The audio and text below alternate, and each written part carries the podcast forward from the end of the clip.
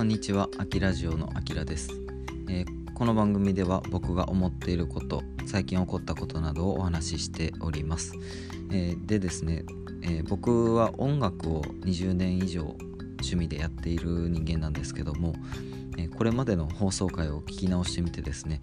音楽のことほとんど喋ってないやんってことに気づいたので、えちょっと音楽的な話も触れていけたらなと思っております。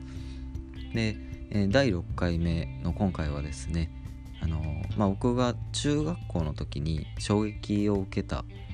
まあ、もう皆さん大好きほとんど大好きじゃないですかね Mr.Children についてお話ししたいと思います。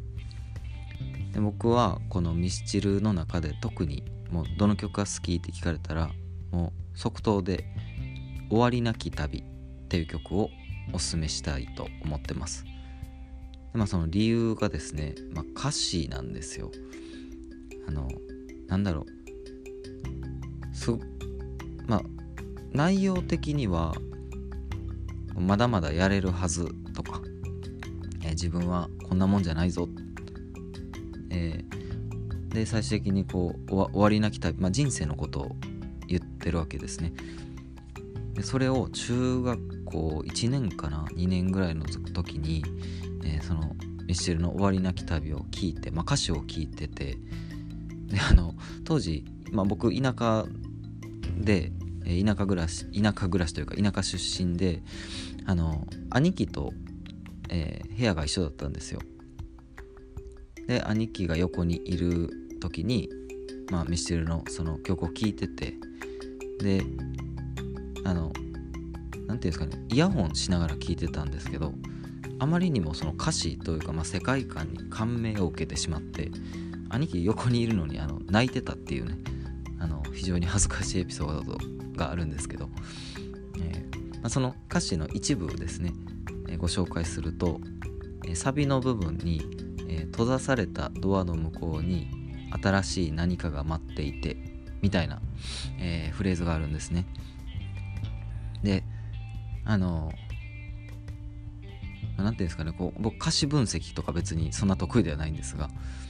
あの多分作った背景そのこの曲ができた背景とかっておそらくその桜井さん、えー、ミッシェルのボーカルの桜井さん自身も、まあ、いろんな病気とかですね、まあ、不倫だったりとか、えー、いろんなことを乗り越えて、えー、音楽活動をずっとされてるプロのアーティストじゃないですか。でそれとかまああの何て言うんですかねこう普通に生きてるだけでも結構いろんなことって起こるじゃないですか。あの C メロのちょっとメロディーが変わる部分にあの時代は混乱し、え、混乱しなんか代償を探す、え、何やったっけ？ちょっとあの 配信する前にちゃんと調べとけって話なんですけどあのまあ要はその普通に生きてるだけでも大変なことってたくさんあるよねみたいな。でもあの実際は、えー、実際というかあの君は君君のままでいいもう大事大事なとこ噛みました。君は君のままでいいんだよ。っていうことを強くメッセージ性として、えー、歌っている曲です。でなんでか知らんけど僕はあの中学校の時にそれを聞いてですね号泣するっていう、まあ、ことがあったんですね。であのまあその当時の何て言うんですかね記憶なんていうのはもうもちろんないですし全然あの今大人になって、まあ、大人になりきれてないんですけども30もう5を迎える寸前になりましてですねあの改めてこうミスチルの存在感というかあの語彙力なさすぎるんですけどすごいなって思います。あのっていうのもあのなんか最近だと TikTok とかねあのいろんな SNS とかでこうピュッて出てきてまあすごい才能ある方ですよもちろん。で出てきてあのなんかバンって売れて。でも売れ続けるってなかなかむずいじゃないですか。それはもう我々素人目から見てもあのずっと最前線で j p o p で活躍してる人って、まあ、ほんまにすごいんやなって思うじゃないですか。その中でもあのいろんなアーティストに影響を与えてるアーティストでもあるんですよ。えー、この間ねラジオかなんかで、えー、FM ラジオかなんかでね言ってたエピソードがあってあのミスチルの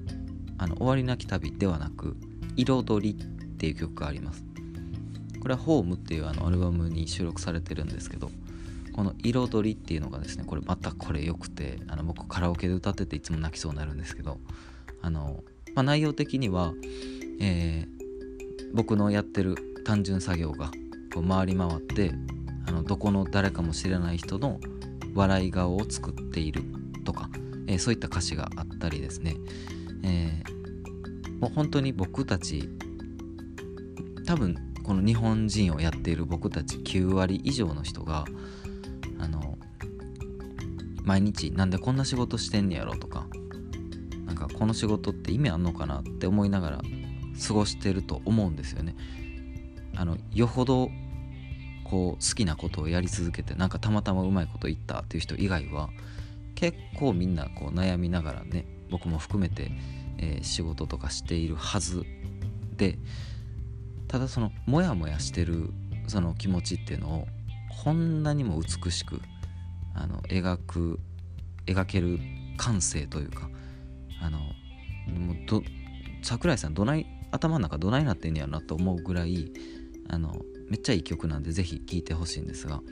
でその「彩り」っていう曲を聴いたのがきっかけで、えー、音楽を始めましたみたいなねアーティストさんがいたりとかあので当然えー、最近聞いたってことはあのまだそのアーティストさん10代とか20代とかあの若いアーティストだと思うんですけどそういうね今の世代にも、えー、影響を与えるぐらいのあの、まあ、存在感のあるこうももう大物アーティストなわけですよねミスチルって。